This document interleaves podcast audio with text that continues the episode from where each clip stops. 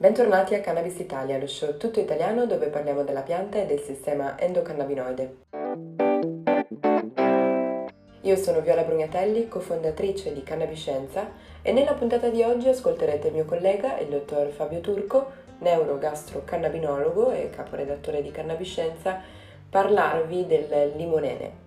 Il limonene per problemi digestivi. Questo è un estratto della sua lezione che si è tenuta negli appuntamenti gratuiti promossi da Empi, per i quali potete ancora registrarvi su terpeniescienza.it proprio per ricevere questa lezione per intero in video filmato, quindi al di là di sentire la lezione la potrete anche avere supporto visivo, diciamo, del materiale didattico, altrimenti potrete sempre iscrivervi per partecipare in diretta ai nostri prossimi appuntamenti insieme. Il limonene non è soltanto il terpene più abbondante negli agrumi, nei limoni, nell'arancia, eccetera, ma è anche da un punto di vista biosintetico un po' il padre di tutti i monoterpeni che vengono prodotti dalla cannabis. Viene definito l'aroma dell'energia, questo perché ha degli effetti tonici e anche degli effetti proprio sull'umore, riuscendo, essendo un terpene che riesce a lavorare direttamente sui recettori serotoninergici.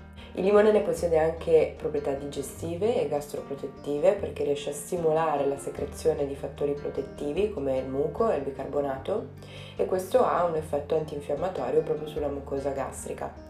Passo quindi la parola a Fabio proprio per questo interessantissimo aspetto dell'utilizzo del limonene nella medicina e rilancio la prossima settimana insieme, sempre qui su Cannabis Italia. Ciao!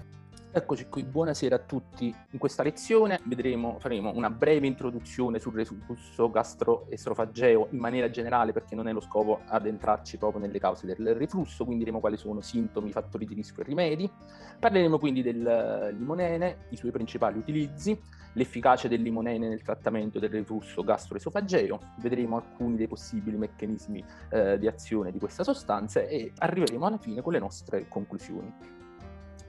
Partiamo quindi a parlare del reflusso gastroesofageo e iniziamo subito con fare una distinzione tra reflusso e malattia da reflusso gastroesofageo, che non sono la stessa eh, cosa. Infatti, il reflusso gastroesofageo è un sintomo, un effetto fisiologico.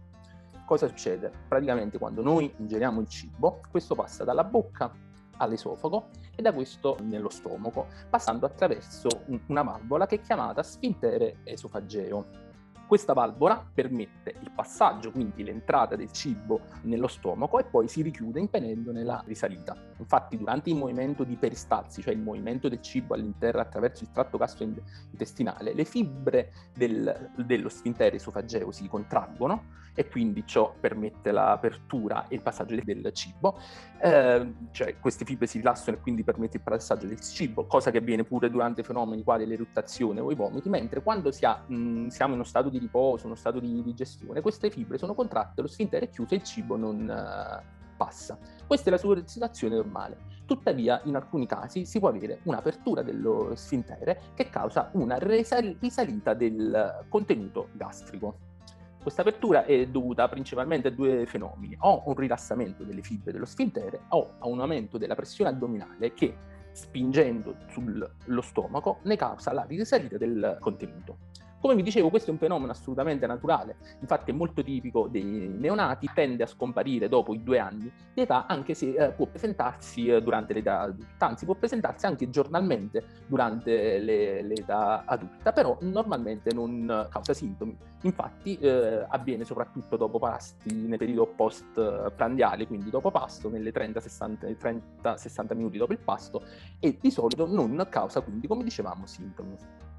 Quando è allora che si parla di malattia da reflusso gastroesofageo? Si parla di malattia quando avvengono, quando siamo in presenza di due fattori. Il primo fattore sono i sintomi, quindi in presenza di sintomi che possono essere classificati, come vedremo successivamente, in gastroesofagei o extra gastroesofagei, o in presenza di evidenze di lesioni mucosali della mucosa dell'esofago che sono evidenziate di solito mediante gastroscopia. Quindi perché si ha la malattia da reflusso gastroesofageo? Perché questo fenomeno che dicevamo prima fisiologico si ripete in continuazione in maniera eh, cronica e quindi il contenuto dello stomaco risale nel duodeno danneggiando la mucosa. In realtà più che di reflusso gastroesofageo si dovrebbe parlare di eh, reflusso duodeno gastroesofageo perché oltre alla risalita del contenuto dello stomaco risale anche in alcuni casi il contenuto del duodeno. Infatti a livello dello stomaco noi abbiamo l'acido cloridrico che è appunto un acido molto forte, poi abbiamo la pepsina che è un enzima che è in grado di idrolizzare le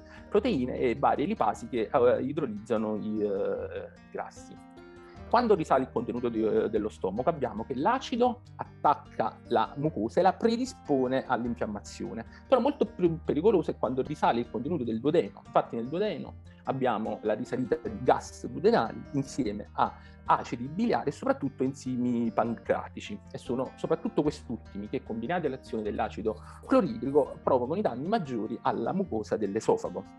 Questi danni sono eh, appunto visibili, come dicevamo, mediante gastroscopia. Esiste una serie, una, una, vari gradi di lesioni mucosali che possono essere rilevate. Si parte dalle esofagiti, cioè da quelle più semplici, piccole lesioni infiammatorie della mucosa esofagea, quindi di primo grado, poi si passa a infiammazione, ulcerazioni vere e proprie, fino ad arrivare alla, diciamo, sintomatologia più mh, pericolosa che è definita esofago di Barrett, in cui si ha proprio una modifica modifica eh, metaplastica delle cellule del, uh, dell'esofago vengono sostituite con un tipo uh, cellulare tipico del duodeno.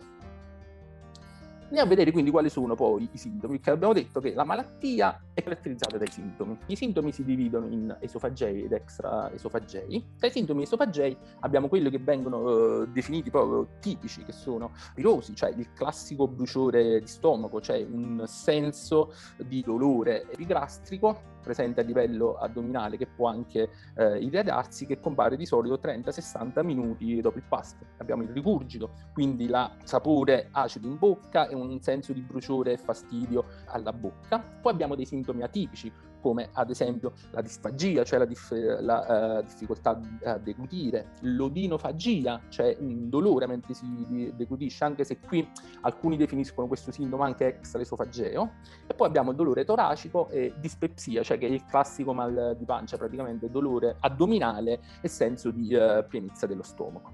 Abbiamo poi i sen- sintomi extraesofagei, che sono quelli che colpiscono le vie aeree superiori, anche qui non c'è molta, eh, molta chiarezza per quanto riguarda eh, questi tipi di sintomi, c'è chi li eh, considera direttamente legati al reflusso, chi no.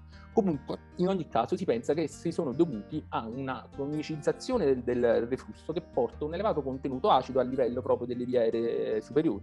Questo causa quindi sintomi bronco-polmonari, come ad esempio tosse stizzosa, asma, apnee notturne, cioè eh, difficoltà nel respiro notturno e polmoniti. Poi abbiamo i sintomi orofaringei come farengiti, disfonia, cioè difficoltà a parlare, leucedina, litosi, e dei sintomi definiti laringei come laringite, cioè il classico mal di gola e vere e proprie ulceri se non nodi alle corde vocali. Allora, secondo eh, diciamo le statistiche pubblicate in varie riviste scientifiche nel cosiddetto mondo occidentale, il fenomeno del reflusso è molto frequente, infatti si calcola che almeno il 20-30% della popolazione abbia sintomi di reflusso eh, setti- eh, settimanalmente. Questa patologia è più diffusa nel, negli anziani e peggiora con l'età, di solito dopo i 40 anni. Inoltre la potremmo definire una sintomatologia gender free, nel senso che colpisce allo stesso modo sia uomini che donne. Per darvi un'idea del uh, problema, eh, ogni anno negli Stati Uniti vi sono circa 68 milioni di prescrizioni di farmaci per, contro la malattia da reflusso gastroesofageo eh, e i morti, sempre negli Stati Uniti, correlati alla malattia da reflusso sono più di mille ehm, all'anno. Quando appunto siamo in presenza di eh, malattia da reflusso gastroesofageo, quindi quando il fenomeno eh, cronicizza, eh, la causa principale è dovuta appunto a un malfunzionamento dello sfintere eh, esofageo, di questa valvola presente tra l'esofago e lo stomaco. Esistono dei fattori di rischio che possono indurre questa condizione primi di tutti sono la presenza di obesità, sovrappeso e per cause simili alla gravidanza. Infatti, per esempio, eh, l'eccessiva presenza di eh, grassi a livello addominale comporta un aumento della pressione proprio sullo stomaco, in particolare a livello del cardias, e ciò causa un reflusso del del contenuto gastrico. Eh, allo stesso modo si ha ehm, la stessa cosa in gravidanza per la presenza del feto nell'addome della donna, anche se poi ci sono anche gli ormoni che vanno in circolo durante la gravidanza che eh, in alcuni casi inducono un maggior reflusso. Un altro fattore di rischio molto importante è la presenza di ernia, ernia iatale, che è un prolasso della parete ehm, dello stomaco che causa un rallentamento dello svuotamento gastrico, quindi il contenuto gastrico persiste per maggior tempo e quindi c'è più possibilità che fluisca eh, nell'esofago. Cibi grassi e pasti abbondanti, anche allo stesso modo, per come abbiamo detto prima, causano, sono fattori di rischio per il reflusso. Inoltre ci sono alcune sostanze, come ad esempio il fumo, l'alcol, il caffè il cioccolato, che è stato visto che causano direttamente un rilassamento del stintere esofageo, quindi causando reflusso. Inoltre ci sono cibi come gli agrumi, pomodori ed altri che per il loro contenuto acido non sono particolarmente indicati eh, nel reflusso fattori di rischio anche la gastroparesi, cioè una eh, paresi della parete intestinale che anche in questo caso causa un ritardo nello svuotamento eh, gastrico e si aumenta la possibilità di reflusso, così come in presenza di, sci- di scinesie, cioè come, con mo- movimenti involontari della mucosa gastrointestinale. Anche alcuni farmaci sono in grado, sono considerati fattori di rischio per il reflusso gastroesofageo, vediamo ad esempio i, i broncodilatatori utilizzati eh, nell'asma, gli anticolinergici, i nitrati utilizzati ad esempio nel, eh, nel trattamento dell'angina pectoris, così come ad esempio alcuni ansiolitici e antidepressivi. Ehm, eh, Inoltre, ovviamente, la presenza di abiti o cinture troppo strette, per quello che abbiamo detto, l'aumento della pressione addominale, anche sono fattori di rischio, e ultimo, non per importanza, lo stress. Infatti, lo stress è correlato, si sa, ad un aumento della secrezione gastrica, quindi aumenta il contenuto acido eh, dello stomaco e quindi eh, in ca- presenza di reflusso è un fattore di rischio molto eh, importante. Come fare per prevenire il reflusso?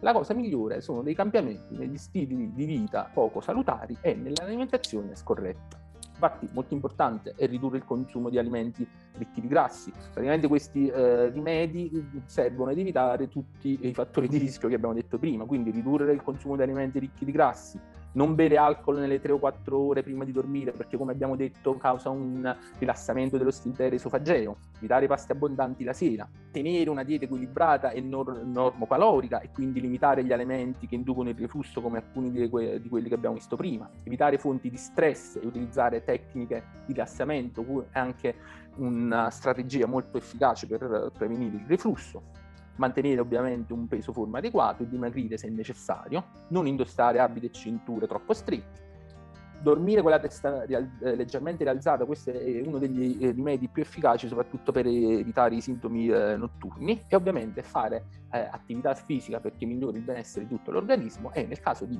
fumatori è molto consigliato smettere di ehm, fumare.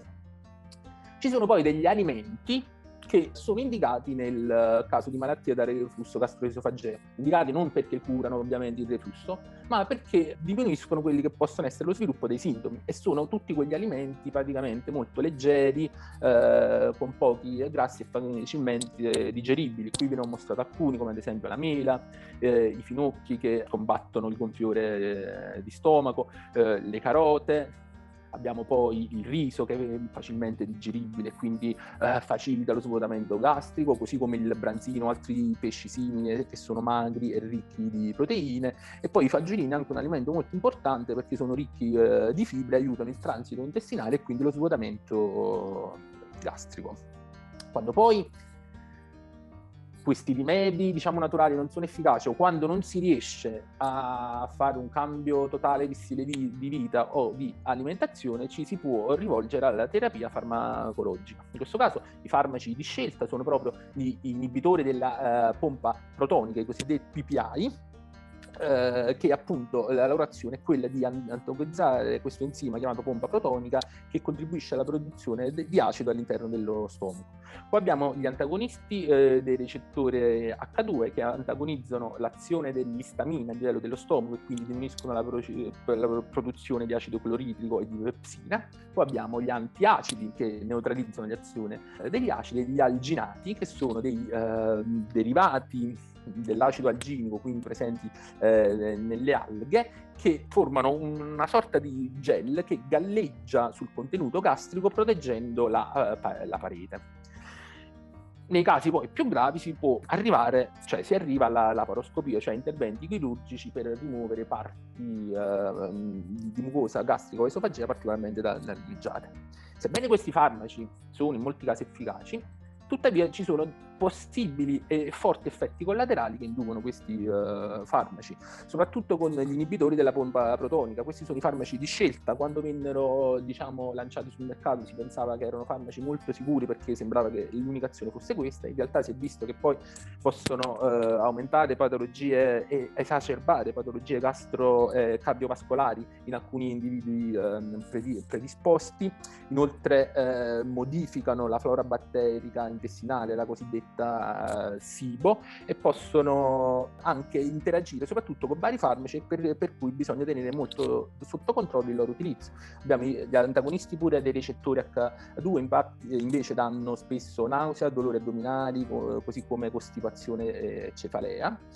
Uh, gli alginati invece sono farmaci abbastanza sicuri con pochissimi effetti collaterali, mentre pure per gli antiacidi eh, ci sono degli effetti collaterali, in particolare uh, per quelli che hanno mh, eh, sono i cosiddetti idrossidi di alluminio, perché proprio per la presenza di alluminio può essere questo assorbito e si può aumentare la concentrazione dell'alluminio a livello ematico. Inoltre spesso gli antialgici hanno quello che viene chiamato effetto rebound, cioè effetto rimbalzo, per cui paradossalmente aumentano, peggiorano i sintomi del reflusso. Ciò perché aumentando eh, la, l'acidità fanno sì che lo stomaco reagisca producendo più acido per, diciamo, contrastare eh, questo effetto effetto. Quindi proprio per questo motivo c'è la necessità di trovare nuove strategie terapeutiche che permettano di trattare il reflusso gastroesofageo senza indurre particolari effetti collaterali. E una di queste strategie, opzioni terapeutica di cui abbiamo, siamo in possesso soprattutto negli ultimi anni è, ehm, è data dal limonene. Ecco qui, questo è il uh, limonene, qui ne vedete la, la struttura limonene è un composto che fa parte della famiglia dei terpeni di cui abbiamo parlato all'inizio, che sono caratterizzati, si chiamano così perché sono caratterizzati dalla presenza di questa unità chiamata isoprenica, in particolare il, eh, limonene è un monoterpene, quindi sono una di queste unità monociclico si presenta come un liquido in, colore con un forte odore di eh, arance o, limi, o eh, limone oppure di trementina, a seconda che abbiamo uno dei due isomeri. Infatti questo, il limonene è presente sotto forma di due isomeri, cioè composti che sono l'una l'immagine speculare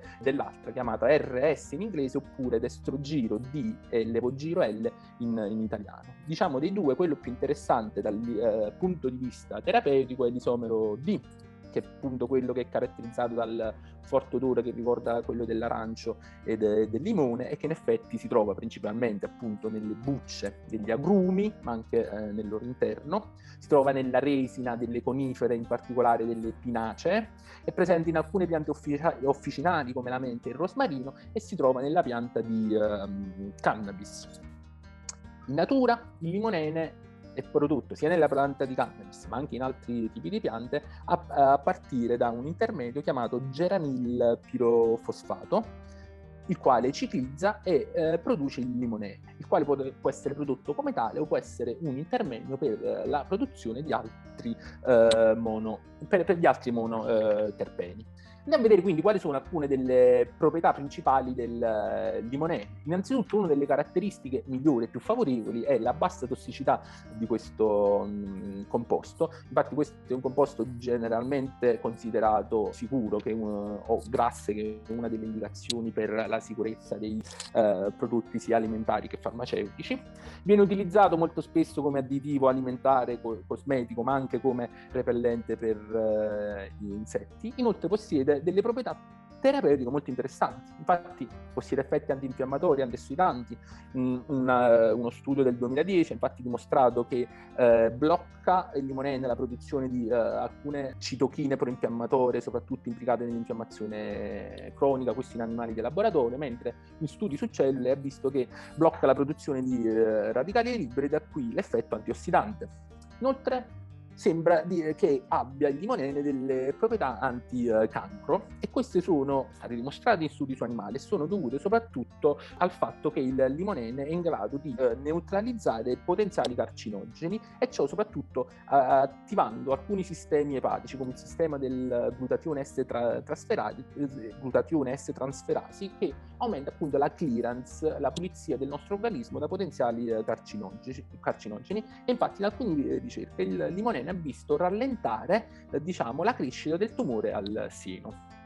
Sempre su studi su animali, il limonene sembra in grado di ridurre la possibilità di infarto e di danno in seguito ad ictus. Inoltre è una sostanza che migliora l'umore con i suoi effetti ansiolitici e antidepressivi e migliora la digestione. Inoltre, una delle proprietà più apprezzate del limonene, che è anche lo scopo poi di questa lezione, è proprio eh, la sua azione protettiva dal eh, reflusso gastroesofageo. Infatti, c'è da dire poi che mentre questi effetti che abbiamo visto fino adesso sono stati, avete visto, dimostrati su animali di, laboratorio, su cellule, gli effetti protettivi del limonene sulla malattia da reflusso gastroesofageo sono stati mostrati in due studi clinici, quindi due studi eh, sull'uomo. Il primo studio è stato effettuato negli Stati Uniti, ha coinvolto 19 pazienti con malattia da reflusso gastroesofageo o bruciore di stomaco severo questi pazienti è stato dato un questionario in cui dovevano descrivere la severità dei sintomi con una scala che andava da 1 per i sintomi lievi e 10 per i sintomi eh, più gravi e diciamo la media iniziale era 5 di tutti i pazienti e a tutti questi è stato dato poi una capsula di limonene, 1000 mg, quindi un grammo di limonene al giorno o ogni due giorni per 14 giorni. I risultati che si sono avuti in questo studio sono davvero molto eh, promettenti. Infatti già dal secondo giorno il 32% dei pazienti ha riportato miglioramento dei sintomi, mentre a fine trattamento, quindi al giorno 14, ben l'89% dei pazienti ha riportato un miglioramento della sintomologia del reflusso. Questo, diciamo, è stato uno studio pilota, base di partenza per uno studio più accurato. Infatti il secondo studio è uno studio clinico effettuato in doppio cieco e in presenza di placebo. In questo caso hanno partecipato 13 pazienti, sempre con sintomatologia da reflusso o bruciore di stomaco severo. Anche in questo caso hanno compilato un uh, questionario e poi sono stati divisi. Sette di questi pazienti hanno preso una capsula contenente 1000 mg di limonene ogni giorno ogni due giorni per 14 giorni, mentre 6 hanno preso una capsula simile però contenente un placebo. E i risultati anche in questo caso sono stati molto promettenti. Vedete, già al giorno 4 il 29% dei pazienti del gruppo limonene riporta miglioramenti dei sintomi rispetto a nessun paziente del gruppo placebo mentre al giorno quattordicesimo, quindi alla fine del trattamento, ben l'86% dei pazienti del gruppo limonene ha riportato un completo sollievo dai sintomi rispetto al solo 29% del gruppo placebo. Diciamo che eh, stato, questi due studi clinici hanno destato molto l'attenzione della comunità scientifica, che hanno visto che comunque è stato dimostrato l'effetto del limonene almeno in questi studi sì con non un ampissimo numero di persone, però una buona base di partenza e quindi si è cercato di capire quali potessero essere i probabili possibili meccanismi di azione del eh, limonene, questo sempre sono studi su animali. Eh, diciamo non abbiamo un consenso generale, quindi non si sa bene qua, qual è il meccanismo principale, però sono stati proposti una serie di meccanismi. Innanzitutto il limonene è in grado di neutralizzare proprio l'azione del, dell'acido eh, gastrico, Inoltre, essendo più leggero dell'acqua, ehm, all'interno dello stomaco galleggia proprio sul succo gastrico, impedendone, si pensa, la uh, fuoriuscita nell'esofago. Inoltre, e questo è il meccanismo di azione forse più probabile, il limonene aumenta il rilascio di muco, che è una sostanza che protegge la mucosa sia gastrica che esofagea, stimolando soprattutto l'attività di una prostaglandina, cioè la PGE2, Inoltre sembra che il limonene stimoli la peristalsi, ovvero il movimento del cibo, e in questo modo favorisce lo svuotamento gastrico, quindi il cibo permane per minor tempo nello stomaco, il stomaco si svuota più facilmente e quindi c'è meno possibilità di reflusso. E inoltre anche questo è stato visto, e forse anche questo è molto probabile, il limonene ha la capacità a livello esofageo proprio di fermarsi e di rivestire la parete dell'esofago e in questo modo, sempre per l'azione su azione neutralizzante l'acido gastrico, è in grado appunto di preservare, eh, difendere la mucosa esofagea dagli effetti sia dell'acido cloritico che degli altri componenti, quindi sali biliari, pancratici che abbiamo visto prima, causare eh, i maggiori danni per quanto riguarda il reflusso gastroesofageo. Quindi, in conclusione, possiamo dire che il limonene è una sostanza da tenere molto in considerazione in, caso di reflusso gastroesofageo. Innanzitutto perché non, pro- non, presenta particolari problemi di tossicità per l'essere umano, è una sostanza eh, naturale eh, e quindi gli effetti collaterali sono minimi o quasi eh, assenti per quanto riguarda il limonene. La sua efficacia è stata vista poi in due studi clinici efficace contro il reflusso quindi acido moderato, l'effetto massimo si ha dopo due settimane di trattamento e ad una dose, almeno quella che è stata vista in questi studi, di 1000 mg al giorno. Cosa importante, dopo que- questi, effettuato questi studi, i pazienti che sono uh, ritornati per il follow-up dopo sei mesi, cioè dopo il controllo dopo sei mesi di trattamento, eh, in molti di questi pazienti si è visto che l'effetto permane per settimane o anche mesi appunto dopo la fine del trattamento e quindi questa è sicuramente una nota ancora più uh, positiva e quindi possiamo concludere questa lezione dicendo che il limonene è sicuramente un'alternativa naturale ai trattamenti antireflusso convenzionale. Grazie a tutti per l'attenzione.